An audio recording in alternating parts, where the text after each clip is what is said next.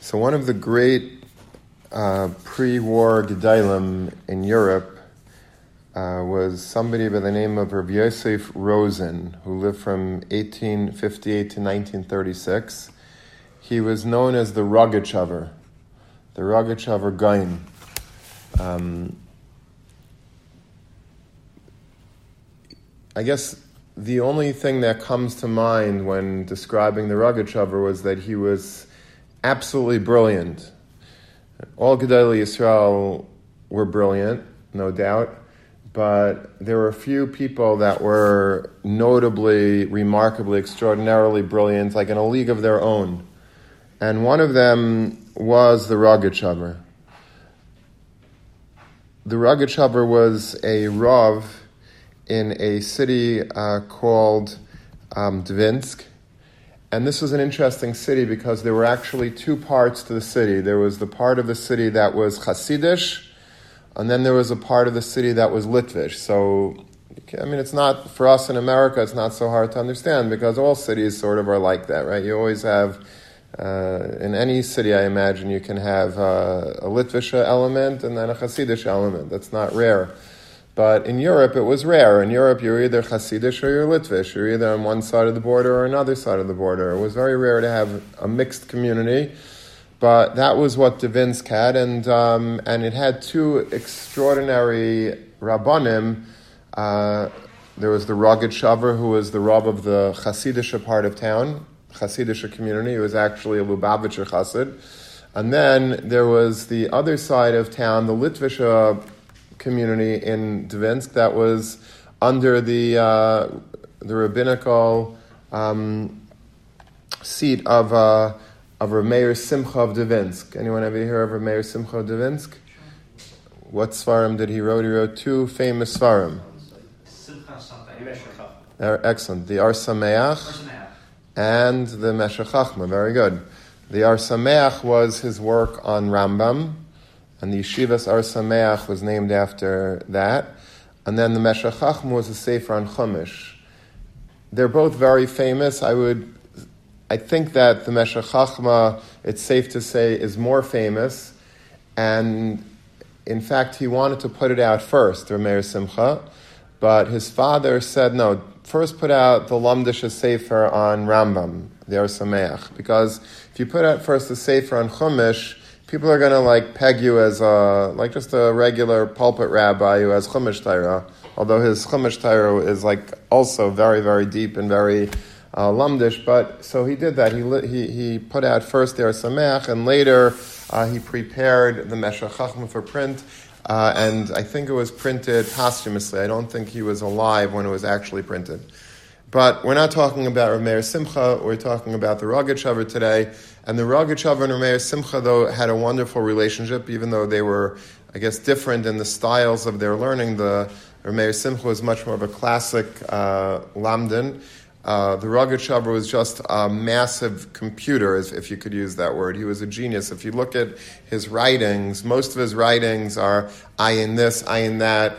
They're svarim, meaning he just like put like hundreds, maybe thousands of Marmakaimis, and you were expected to like follow, of course, the logic of knowing all these things. You, no one could understand it except the Rogachover. That's why after he died, they, there was like a whole institute that put out his works, but all with footnotes explaining exactly what each source is and where he was going with it, what's the flow of his tshuva, what's the flow of his chiddush very, very complicated Torah, but they respected each other tremendously, these two Rabbanim, and, um, that was, uh, that was the Rogachover Gaon.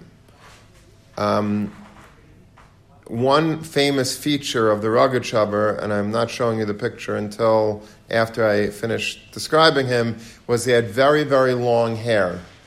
So the one uh, one very uh, prominent thing about the Rogachover is that he had like a, a, bush of hair, almost like we're learning Maseches Nazir today. He looked, if you could say, he looked like a Nazir. That's, I guess, the the best way to describe him.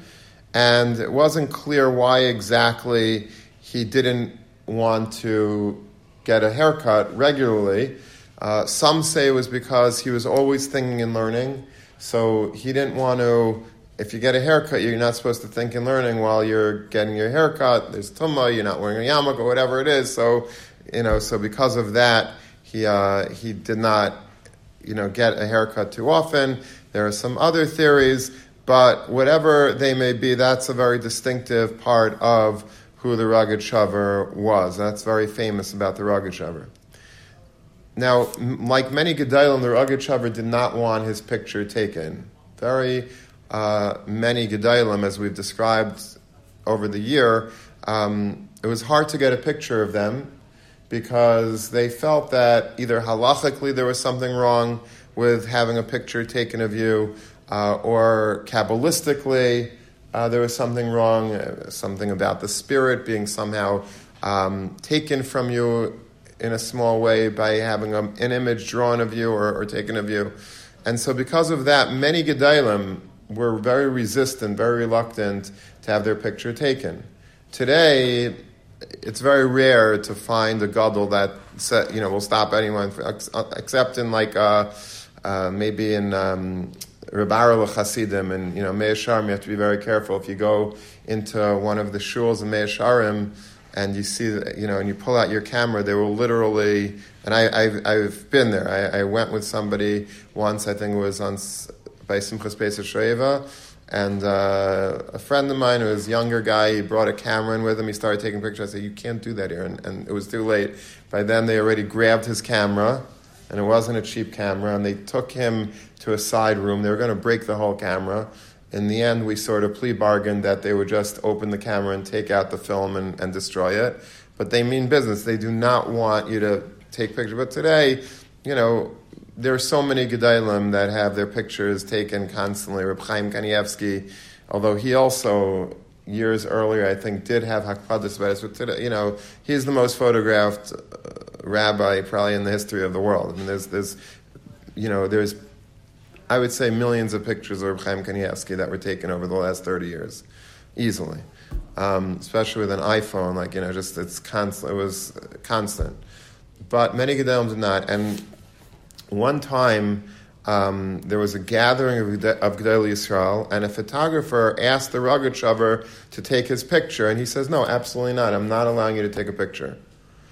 And Rav Meir Shapiro of Lublin, who we've talked about in previous weeks, about you know the founder of uh, of Daf and the the founder of uh, Yeshivas Chachmei Lublin, approached the Rogatchover and said to him that he must have missed a medrash. There's, apparently, there's a medrash that you're not aware of. That was impossible because the Rogatchover knew absolutely everything. He had an encyclopedic mind like no one else. Like he knew every everything. So, so he says, which medrash did I miss? What, what are you talking about? What medrash did I miss?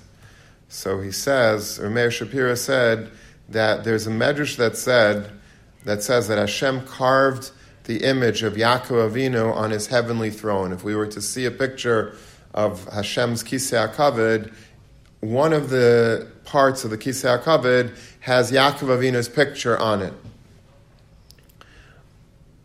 Now, that's the medrash. So, the, the Rameir Shapiro asked the Rogatchover, why would Hashem want a picture of Yaakov Avinu on his throne?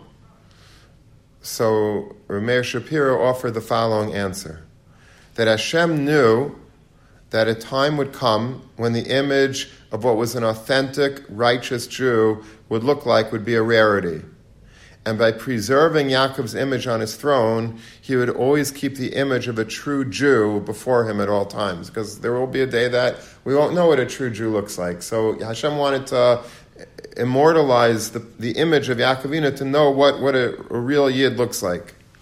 And Rav Meir Shapiro said, and I say as well, days will come when people will not know what a genuine Jew will, should look like.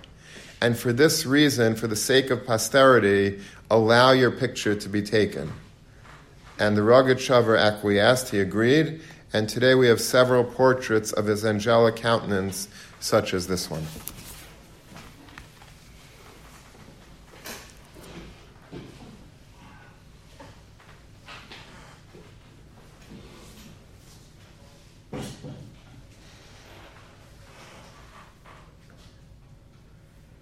Those are actually two. One is like a painting of him, and the other one is an actual photograph. But the painting comes from a photograph. He looks familiar. Ever saw his picture?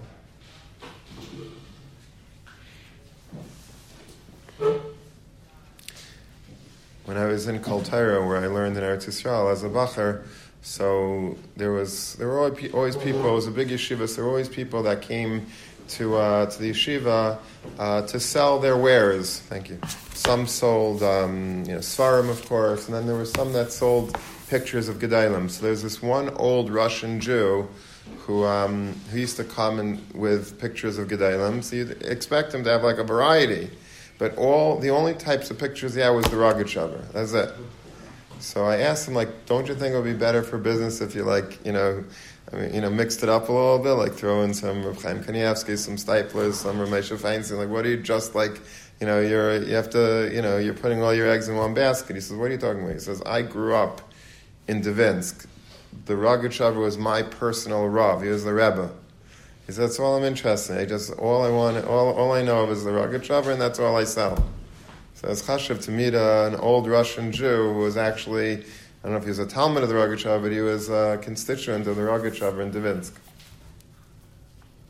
But the Rogachover, they like in yeshivas, they always said that that the that ten Einsteins didn't equal one Rogachover.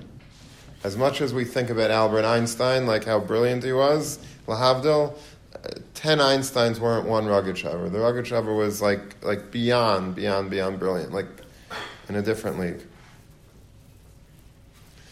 Okay, so there's a medrash, actually it's very timely, in Shemos Rabbah, in Parak Bay's, Medrash Bay's, it says, what does it take to be a genuine leader? You ever wonder, like, what's the, uh, what does it take uh, to become a leader? If you want to be a leader, what would be your, um, your training ground to be a leader? There's all types of uh, books you know, in English that are printed about leadership and, you know, how to be, a, it might be written by a president, by a CEO, by a mayor, a lot of books about how to be a leader of a, either of a company, of a, uh, you know, politically or, or religiously, whatever it is.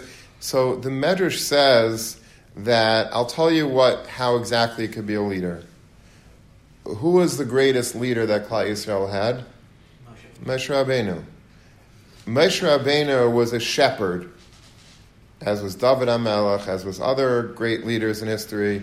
Moshe was shepherding the sheep of Yisro, his father-in-law. We'll learn about that next Shabbos.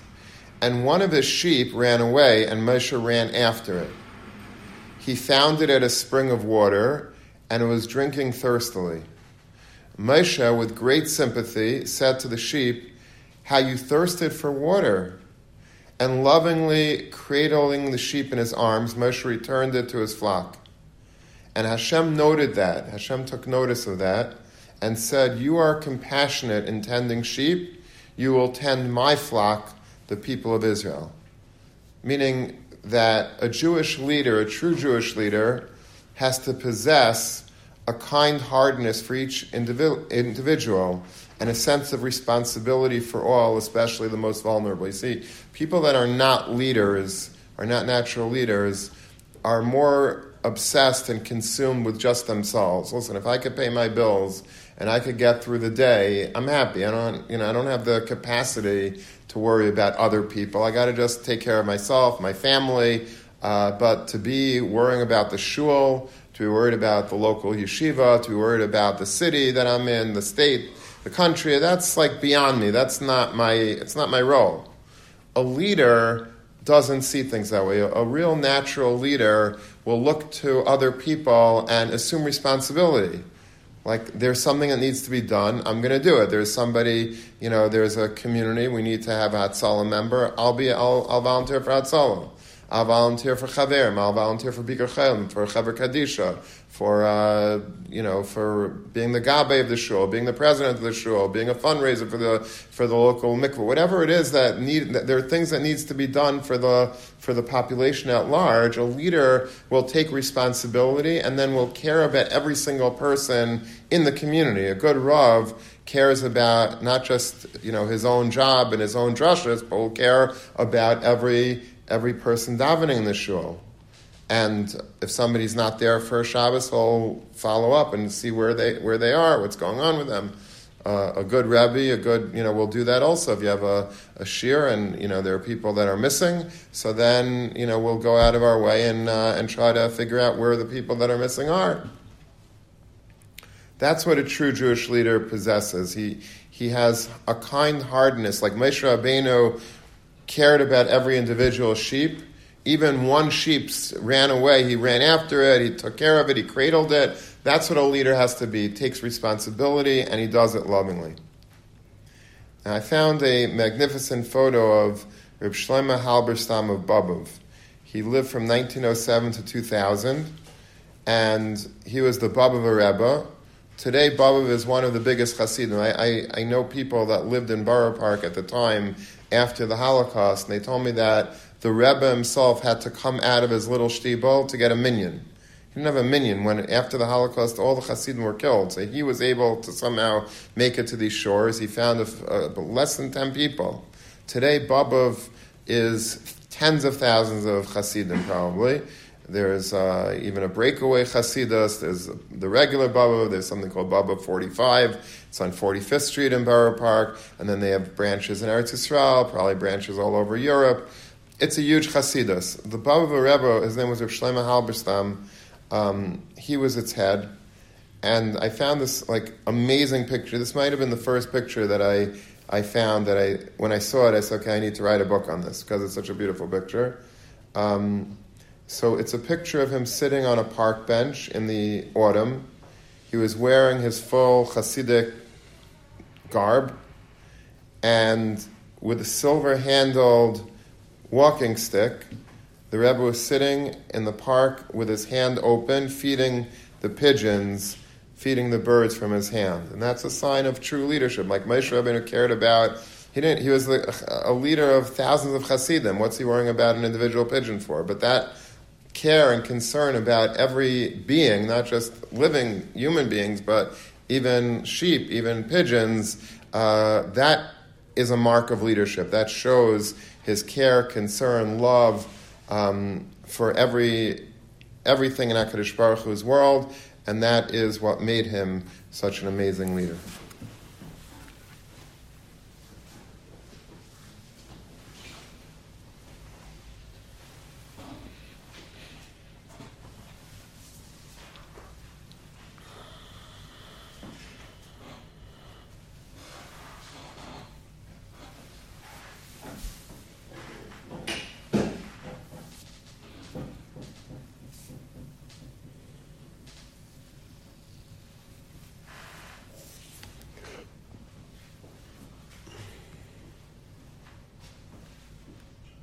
It's a good sized room today, Baruch Hashem. Pulled out all the stops today for me. I appreciate it.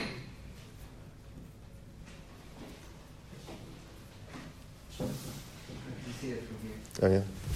Okay. Okay, let's do one more. Let's find a good one. I think we did that one already.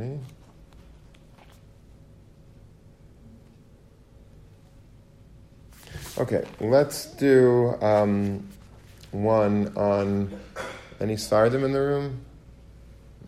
Right, one of the great Svardisha Gedolim, Svardik Gedolim, everyone knows uh, Ravad Yosef. You know, he was the leading Svardik God. He was like the face of Svardik Jewry. But there was another, uh, there were several others, but I would say maybe the number two after Ravadia um, was Rabbi Sion Abba Shaul. Rabbi Sion Abba Shaul was also a brilliant Svardik Gadol. He was the Rosh Yeshiva of Porat Yosef, and like Ravad Yosef, he was, they were both Talmidim of Reb Ezra Atiyah, who you'll see a picture of together with a younger um, Rabbi Sina. Uh, they were both Talmidim of this great man, Reb Ezra, and they were Chavrusas. Reb, uh, Ravad Yosef and Rabbi Ben Sion Abba Shaul were chavrusas. I used to see Rabbi Ben Sion Abba Shaul in Beit Vagan because my yeshiva Kol Torah was in Beit Vagan. He used to, I don't know if he lived there, but he was always there. I don't know why. Maybe he was, he might have lived there, or maybe he had Talmidim there. He was, I've seen, I used to see him very often there. Um, and him and Ravad Yosef were chavrusas. And uh, I think I heard once that by a siyum, they made a siyum together, and probably on Shas. I mean, you know, they both knew everything, and they both learned together. And um, and I think Sion was speaking about the greatness of Ravadia, and he said that how he knows every single letter of every daf of Gemara and Shas. Meaning he's a he's a baki nifla in Shas. We know that. Rav Yosef, whatever we said about the Rogachover and the way he used to write ayin here, ayin there, look here, look there, and without even saying what they said, that's how a lot of Rav Yosef's chuvas are as well. His halachic response oh, were all ayin in this sefer, ayin in that sefer. He didn't need the svarim; he just had it all in his brain. He was an also encyclopedic. And Ravadia then returned the compliment to Rabban Sion at the Siyum, and he says, It's true that I might know what's on the page, but Rabban Sion knows what's behind the page. And what he meant was that Rabban Sion was a, a lamdan, like a real, not to say that Ravadia Yosef was not, but Rabban Sion like, was able to like really penetrate deeply into the understanding, the deepest understanding of the Gemara. And Ravadia felt that that was his, his Maila. We have his farm in Yeshiva, they're called Ohr L'Tzion. And I, when I was a, a Bacher learning in Chaim Berlin, I had a Svardik Chavrusa, and he was very interested. And besides learning whatever Gemara we were learning with the regular Acharonim, uh, he wanted to also use Rabban Sion Abba Shaul's Sefer on, you know, on Shas, and um, on that Masechta, I believe it was Yavamis. And it was fascinating. I, we used to learn together a lot of the Torah that he wrote on Shas, and they, the Sfaradim have a very different derech halima than the Ashkenazim do. And I find it really intriguing, very compelling. They have a Messiah. So if you notice, like in Taisus, sometimes Taisus will ask a question using the word vikasha, and it's difficult. Other times, Taisus will, will say vim taimar. And if you say, other times Taisus will say tema, it's a wonder. And there's many different of these lashon. Now we don't know what to do. We just go through. Okay, he's asking a kasha. Let's go. The Sfaradim have a Messiah that when he says one way, when it says when Taisus uses the word tema, it's a wonder. That means one thing, and when he means when he writes kasha, it's difficult. It's a different thing. And they're able to like learn a lot just from the the uh, the lexicon that, that the Rishonim use. That's itself a sheer in and of itself, and they derive a lot. It's a, a very very beautiful way of learning. So, this photograph that I'm going to show you um, was taken during a conversation, like I said before, between Rabbi Ezra Atiyah and Rabbi Sion Abba Shaul. And when Rabbi Sion was 20 years old, Rabbi Ezra chose him to be tested by Rabbi Eliezer Silver. Rabbi Eliezer Silver, I think we've spoken about in the past, he was the Rav in Cincinnati, a brilliant rabbi in America he was visiting Eretz Yisrael together with a prospective donor, meaning there was a very wealthy guy that came with the blaze, so he wanted to give a lot of money to the yeshiva, but he only wanted to give it um, if if um, Rabbi Silver posed a question to all the Sephardic students in the yeshiva, and if anyone could answer it, then you know he, then this donor that came with him would give a very large kind, let's say a million dollars to the yeshiva. So Silver, who was a genius, he threw out a question to the to the group of the yeshiva, and Rabbi Shaul um, answered the question. Um, with a um, and he gave his answer. He asked the question. It's from Taurus, like a very obscure part of Shas, and he and he gave a certain answer. And when he gave that answer, Rabbi Silver remarked in astonishment that he had asked the same question of Rabbi Meir Simcha of Devinsk, who we just spoke about two pictures ago, the author of the Or Sameach and the Meshech Chachma. And um, he asked that 40 years earlier, and that he had given the same exact answer. And I, I end it, needless to say, Rabbi Sion secured the donation of the philanthropist, and more importantly, the highest regard of Rabbi Silver. So this is the, uh, the, the, last third photo that we're going to see today. This is Rabbi Sion Abba Shaul, and this is, and the old man standing next to a younger Rabbi Sion Abba Shaul is Rabbi Ezra Atiyah.